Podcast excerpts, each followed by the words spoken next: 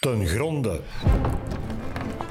Als advocaat gaat u ten gronde in op juridische twistpunten. Wij gaan met deze podcast graag eens ten gronde in op een onderwerp dat u als advocaat kan interesseren. Ik ben Sofie Demeyer, woordvoerder van de O V B. Onafhankelijkheid en partijdigheid zijn twee kernwaarden in het beroep van een advocaat. Een advocaat kan zijn taak alleen maar naar behoren invullen als hij dat in alle onafhankelijkheid kan doen. Maar hoe onafhankelijk is die advocaat dan wel? Moet hij zijn cliënt slaafs volgen? Moet hij rekening houden met bepaalde gevoeligheden in de maatschappij? Of net niet? Op het congres zal het alvast stof opleveren voor een pittig debat. In deze podcast haal ik al twee panelleden voor de microfoon. Els Koninckx, voormalig stafhouder bij de Balie Limburg en vandaag lid van verschillende O V B-commissies, en Philippe De Jaegere, voormalig stafhouder in Kortrijk en voormalig O V B-bestuurder bevoegd voor deontologie. Ik heb een hele reeks vragen voor u. Ik weet bijvoorbeeld, de titel van de sessie op het congres is Hoe onafhankelijk is de partijdige advocaat? Maar misschien moet een van jullie alles beginnen om mij uit te leggen wat moet ik verstaan onder de termen onafhankelijkheid van de advocaat en partijdigheid van de advocaat.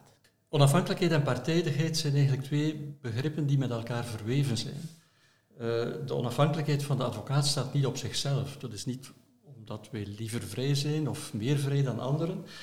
Die heeft een zekere finaliteit. En die finaliteit zit precies in de partijdigheid. Men moet ervoor zorgen dat een advocaat zonder externe, nog interne druk, en dan kom ik straks nog terug op dat interne, uh, zonder externe of inter- interne druk volledig de belangen van zijn cliënt kan behartigen. En dat is dan de partijdigheid. Dus die twee zitten eigenlijk uh, in elkaar uh, verweven. De advocaat dient slechts één meester. Ik kan er niet twee dienen, hij dient slechts één uh, meester en dat is zijn cliënt.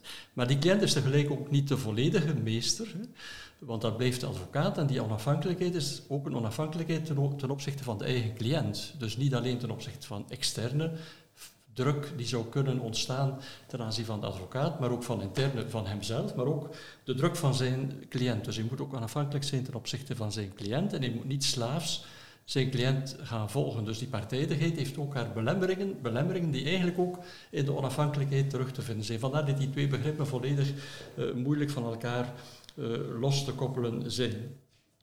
Ik denk dat ik daarmee al grosso modo een beetje... Uh, gewezen heb op... op Wil u daar op, nog iets aan toevoegen, meester Koninckx? Nee, ik ben, ben volledig akkoord met okay. wat uh, stafhouder De Jaegere. Ik weet nu wat onafhankelijkheid betekent bij de advocatuur, wat partijdigheid betekent bij de advocatuur. Ik ga u nu allebei een aantal stellingen, vragen voorleggen en we zien wel uh, welke antwoorden er komen. Hè.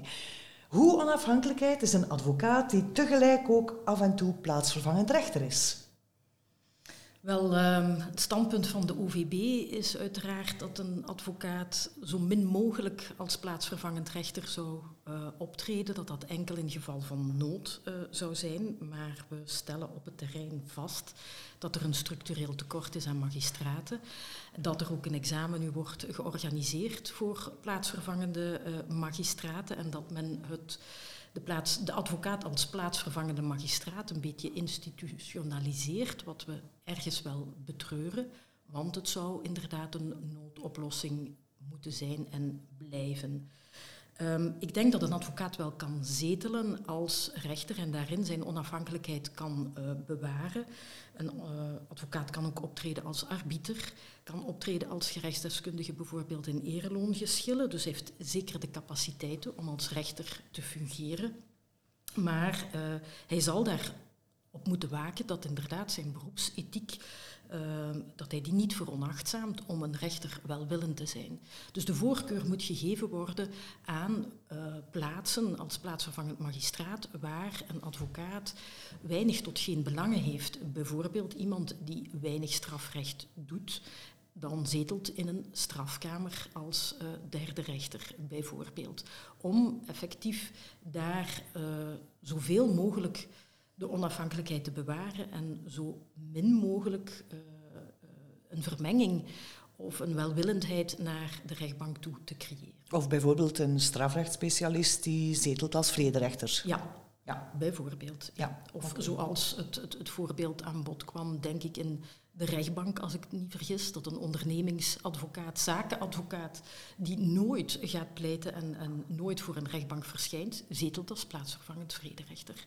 In die optiek denk ik dat de onafhankelijkheid weinig in het gedrang komt. Maar nogmaals, laten we toch maar teruggaan naar het begin. We zijn helemaal geen fan van het bestaan van die mogelijkheid als uh, O V B. Ik zie niet zozeer een probleem voor de onafhankelijkheid met plaatsvervangende... Ik zie veel problemen met plaatsvervangende rechters, maar niet met onafhankelijkheid. Veel eer met de onpartijdigheid van de rechter.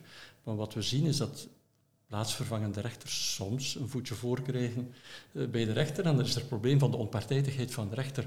De onafhankelijkheid van de advocaat, denk ik, komt hier minder in het gedrang.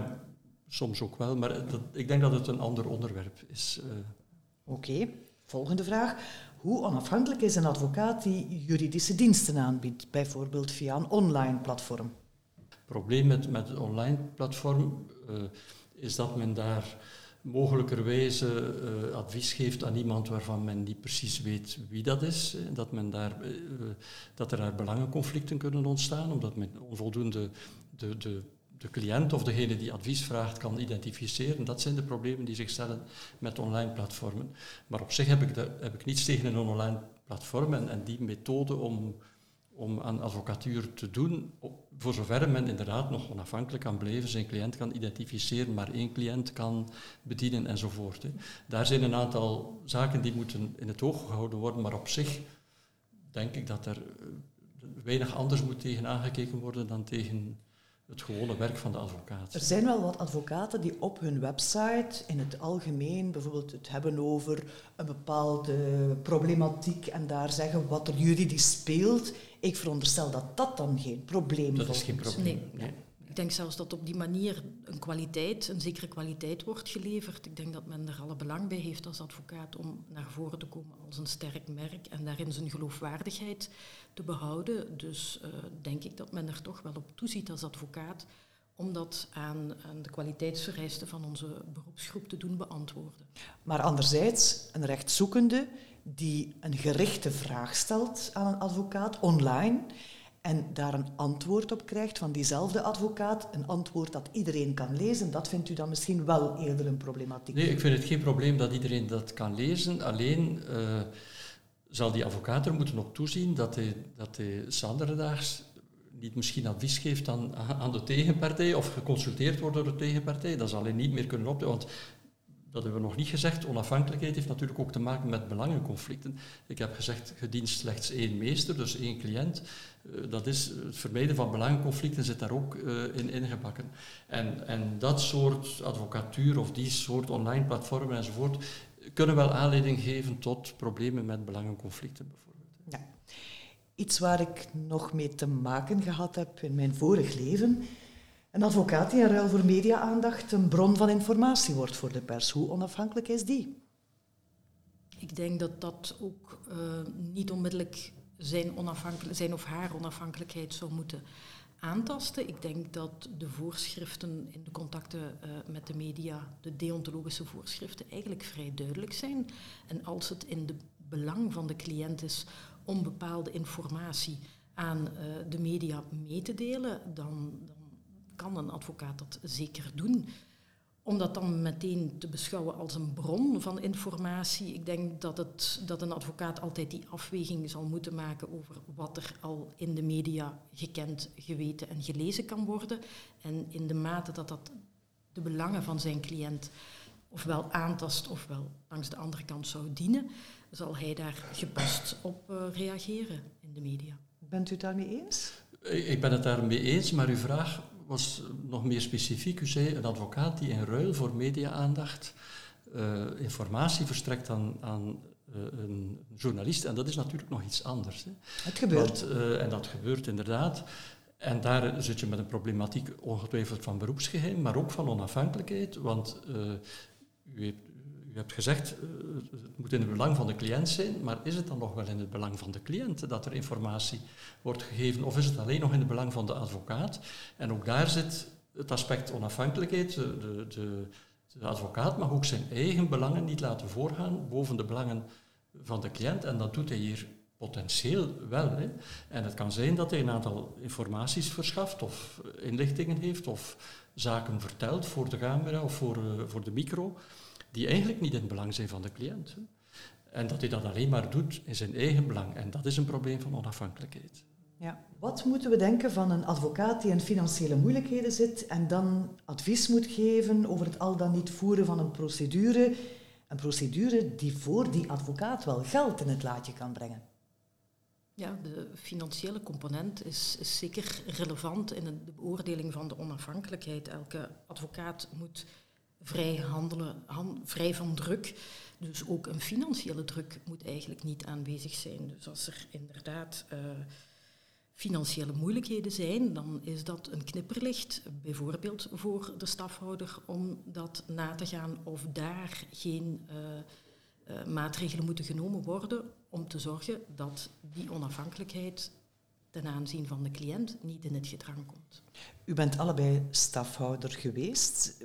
Bent u ooit in die hoedanigheid moeten optreden tegen een advocaat die in financiële moeilijkheden zat? Niet noodzakelijk optreden tegen een advocaat, maar wel uh, optreden in, in, in zaken waar advocaten in financiële moeilijkheden komen en dan tussenkomen tot, tot eventueel zelf een sequester aanstellen om, om dat kantoor te beheren, dat wel. Ja. Omdat de onafhankelijkheid of de partijdigheid van dat, die advocaat dan in het gedrang dreigde te komen? Uh, ja, on, onder meer, onder meer, maar er zijn natuurlijk veel risico's. Hè. Wanneer er financiële problemen zijn, zijn er ook risico's voor het beheer van de derde gelden bijvoorbeeld. Er zijn een, een aantal andere problemen die zich ook stellen, onder meer die onafhankelijkheid. Maar, maar als ik ook nog even mag inhalen op uw vraag. Uh, de, de, men moet een onderscheid maken tussen economische afhankelijkheid of onafhankelijkheid en, uh, en intellectuele onafhankelijkheid. Wanneer we spreken over de onafhankelijkheid, spreken we over de intellectuele onafhankelijkheid van de advocaat. En het is natuurlijk zo dat naarmate men economisch afhankelijker wordt, uh, dat, men ook, uh, dat er problemen kunnen reizen met de intellectuele afhankelijkheid. Maar als puntje bij paaltje komt, is een advocaat leeft van zijn werk, dus is hij economisch afhankelijk van zijn cliënteel, is hij economisch afhankelijk van het aantal zaken dat hij heeft. En de verleiding bestaat bij elke advocaat, ook deze die, die wel voldoende inkomsten heeft, om een zaak te aanvaarden, uh, waar, die hij eigenlijk niet zou moeten aanvaarden, of, of, of een procedure te doen die je eigenlijk niet zou moeten doen. En dat hij het wel doet om, omwille van de centen. Hè. Dat gebeurt ook bij advocaten die wel daarnaast nog voldoende inkomsten hebben. Dus uh, waar we hier over spreken is de intellectuele onafhankelijkheid. De advocaat moet die hebben om ook tegen zijn eigen belangen in te gaan en tegen zijn eigen belangen bepaalde zaken niet te doen. Hè. Ja. Maar dat is een heel moeilijke oefening natuurlijk. De volgende vraag ligt eigenlijk een beetje in het verlengde daarvan. Wat te denken van een advocaat die maar één grote cliënt heeft, één grote cliënt waarvan het voorbestaan van zijn kantoor dan afhangt. Hoe onafhankelijk is die? Ja, dat, dat ligt inderdaad volledig in dezelfde lijn. Ik denk uh, dat het vooral een slechte ondernemer is als hij maar ja, één klant heeft. Ik denk dat dat op de eerste plaats de opmerking kan zijn. Ja, ja. Maar er zijn, er zijn enkele advocaten die één grote cliënt hebben, denk ja. ik. Er zijn er niet veel, maar er zijn er. Er zijn er wellicht wel. Ik, er is, ik kan er mee één voor de geest halen zelf. Voilà. Ja, hè. Uh, er zijn er, en dat is, uh, als ik die ene zonder daarover uit te wijden bij voor de geest haal, dan de onafhankelijkheid is daar ver te zoeken. Want dan gaat dat over een soort conciliërie-finale, bijna. Mm-hmm. Uh, zoals we die kennen uit, uh, uit Amerikaanse films. Hè. Dat maar dat is niet noodzakelijk. Zo, het, is, het is heel moeilijk om daarin een lijn te trekken. Hè. Als je, je kan ook drie cliënten hebben, hè. Of vier of vijf. En dan ben je ook van elke cliënt even afhankelijk. Want als je een cliënt hebt die twintig procent van je omzet vertegenwoordigt, laat die dan maar eens wegvallen. Hè. Want dan, dan, dan is dat plots een, een inkomstenverlies van twintig procent. Dus advocaten zijn afhankelijk van, van, economisch afhankelijk van hun cliënteel en moeten daar kunnen mee omgaan en toch nog intellectueel onafhankelijk zijn. Nu, dit gezegd zijnde, veel cliënten appreciëren ook dat hun advocaat intellectueel onafhankelijk is. Hè. Gaan bij die advocaat omdat die advocaat ook onafhankelijk advies geeft, hè, en dat ook kan doen. Hè. Uh, dus, dus het is niet per se zo dat omdat je maar we, een klein aantal cliënten hebt, dat het noodzakelijkerwijze niet onafhankelijk zou zijn. Maar Het risico bestaat. Het risico bestaat en hoe geringer het aantal cliënten en hoe meer economisch men afhankelijk is van een aantal cliënten, hoe, hoe groter het risico uh, wordt op, op uh, gebreken in de onafhankelijkheid. U liet de term daarnet al vallen, een advocaat als consigliere, een ja. beetje verwijzend naar de, de maffia. Ja, hoe onafhankelijk is een advocaat die door een criminele organisatie onder druk wordt gezet, zijn familie eventueel bedreigd, of door de, die door een criminele cliënt gezien wordt als een bron van informatie over de stand van het onderzoek? Het komt, het komt wel voor dat advocaten te ver gaan in de verdediging van hun cliënt en daarbij flirten met de regels van de deontologie.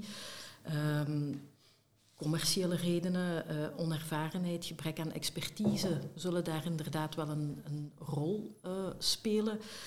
Um, ik denk dat het uh, aan de beroepsgroep wel is om daar heel aandachtig voor te zijn en in de beroepsopleiding, vooral van de jongere advocaten, van de stagiairs, daar um, aandacht aan te geven dat men inderdaad beducht is voor een dergelijke druk. Want die is er soms in strafzaken sneller uh, dan men zelf beseft.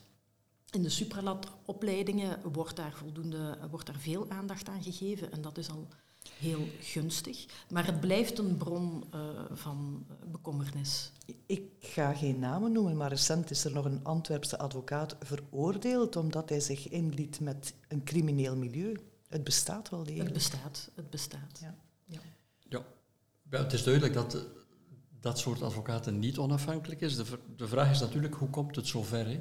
En ik denk dat inderdaad een, uh, een advocaat die op een bepaald ogenblik onder druk gesteld wordt door mafieus cliënteel enzovoort, wellicht al een aantal grenzen zelf overschreden heeft uh, wat onafhankelijkheid betreft en te ver ge- meegegaan is met, die, uh, met zijn cliënt om tot dat punt te komen. Hè? Wanneer men zich werkelijk houdt aan, aan de regels van onafhankelijkheid, denk ik dat het nooit zo ver zal komen. Tot zover mijn vragen over de onafhankelijkheid en de stellingen. In welke mate moet een advocaat eigenlijk rekening houden met de al dan niet rechtmatige belangen van de tegenpartij? Bijvoorbeeld als we het hebben over conclusietermijnen, een advocaat die ziekte inroept, die vraagt om uitstel. Hoe zit het daar? Ja, een advocaat is natuurlijk... De onafhankelijkheid van de advocaat betekent niet dat de advocaat niet onderworpen is aan de wet.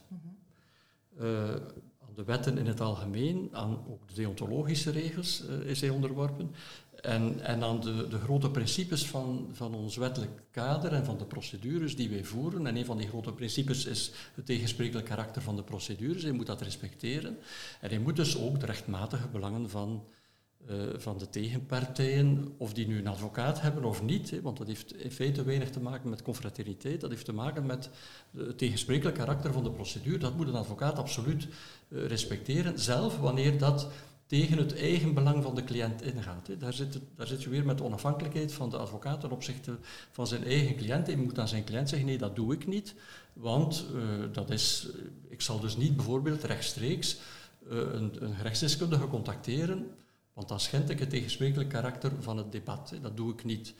Hoewel de cliënt dat misschien toch wenst, of dat zelf wenst te doen.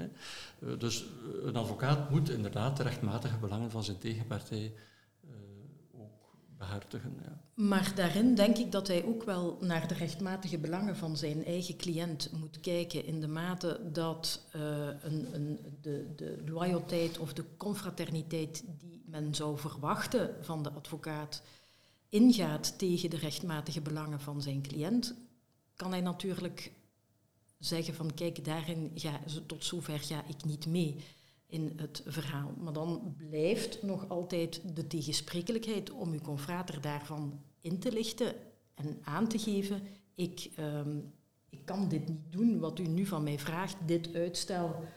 Of, ja, uh, dat is iets anders. Ja, ja, ja, ja. Ja. Nee, omdat u daarnaar hè, verwijst, conclusietermijnen en dergelijke, in de mate dat het de rechtmatige belangen van de cliënt zelf schaadt, is het aan de advocaat om te zeggen van daarin kan ik niet meegaan. In welke mate moet een advocaat rekening houden met de gevoeligheden van de maatschappij? Ik herinner mij bijvoorbeeld dat het indertijd heel moeilijk was om een advocaat te vinden voor Dutroux.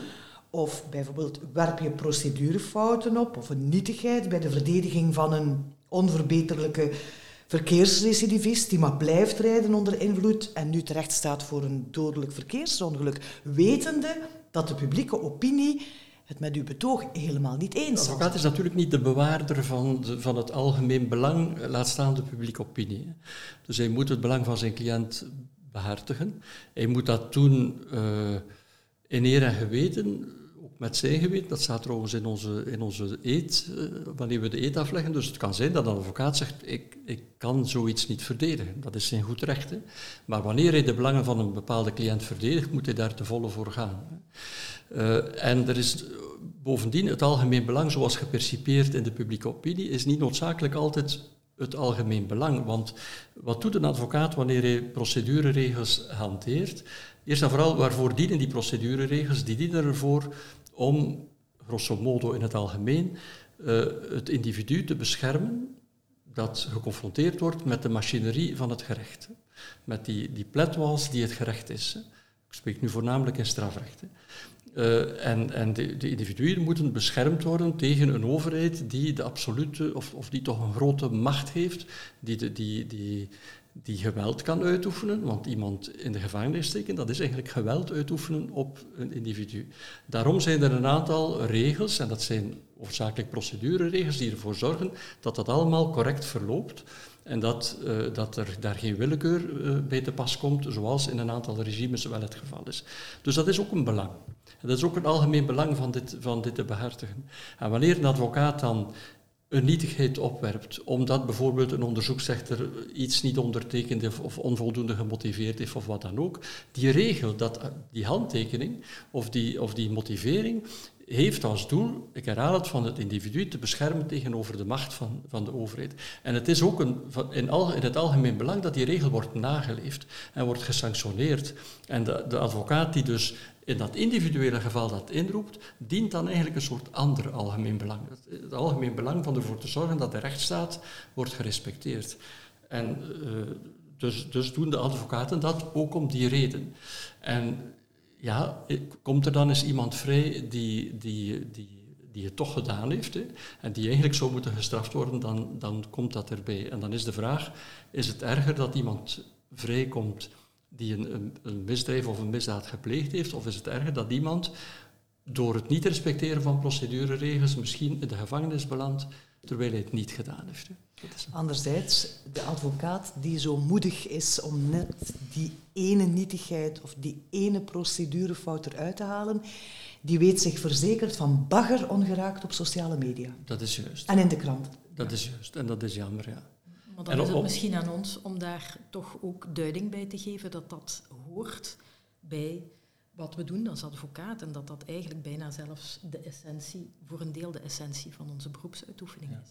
Ja. Ja. Nu, niet, elke, uh, niet elk argument moet ingeroepen worden door een advocaat. Het kan ook zijn dat een advocaat zegt, ik kan dat argument inroepen, maar het is niet in belang van mijn cliënt, want ik weet dat ik het toch niet haal met, het, met dat argument en ik zal alleen maar de vrevel opwekken van wat u... Er zijn een aantal procedurepleiters die eigenlijk alleen maar de vrevel van de, van de magistratuur op hun hals halen. En als je dan het resultaat ziet voor een cliënt, is dat, is een, dat is een afweging die de advocaat moet, moet maken, hè, samen met zijn cliënt. Hij moet ook, kan ook niet ingaan tegen zijn cliënt. Uh, maar als hij het wel doet, uh, heeft hij de, vo- de volledige steun, denk ik, van, van de hele balie, omdat hij daar, ik herhaal het, een soort ander algemeen belang toch ook wel in onze rechtsstaat vertegenwoordigt.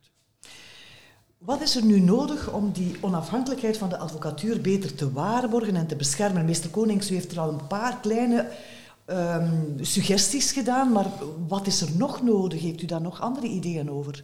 Wel, ik kan mij wel uh, vinden in wat uh, in, in de column van uh, onze voorzitter op vrijdag uh, stond, dat het uh, misschien wel te overwegen is om in een verdrag Uh, op Europees niveau een, een, uh, die, die onafhankelijkheid van de advocaat uh, te verankeren en op die manier te waarborgen. Um, er is een onderzoek uh, gevraagd door de Raad van Europa aan Jeremy McBride.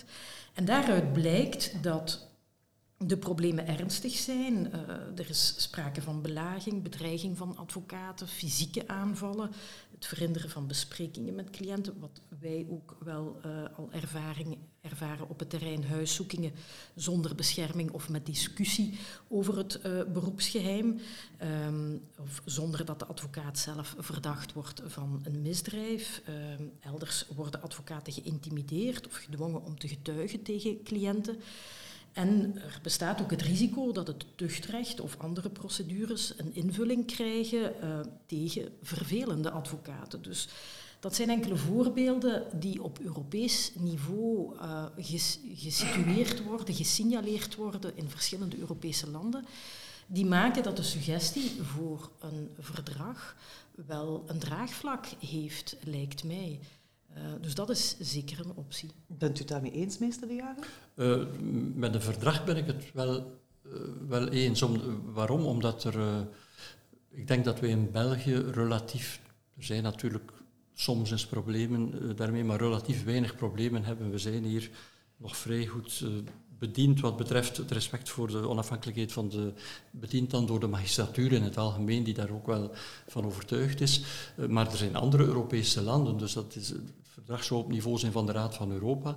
Daar denk ik dat er wel werk, werk aan de winkel is in een aantal, uh, laten we zeggen, nieuwe democratieën waar men nog, waar men nog die gevoeligheid uh, niet heeft. Dus ik ben daar wel, wel van een verdrag ben ik wel een voorstander voor. Wel, ik hoor u zeggen, een verdrag, daar kan ik inkomen.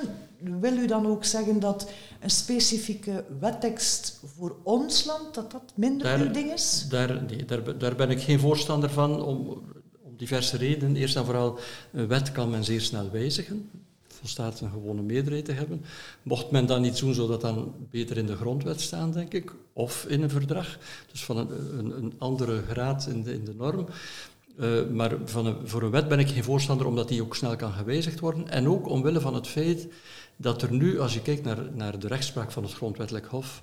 van het Hof van Cassatie, van onze hoogste uh, rechtscolleges, dan zie je dat die, die, de onafhankelijkheid van de advocatuur, ook het beroepsgeheim van, van de advocaat, zeer sterk nog gerespecteerd wordt. We hebben een aantal zeer mooie arresten van het Grondwettelijk Hof, onder meer in verband uh, daarmee.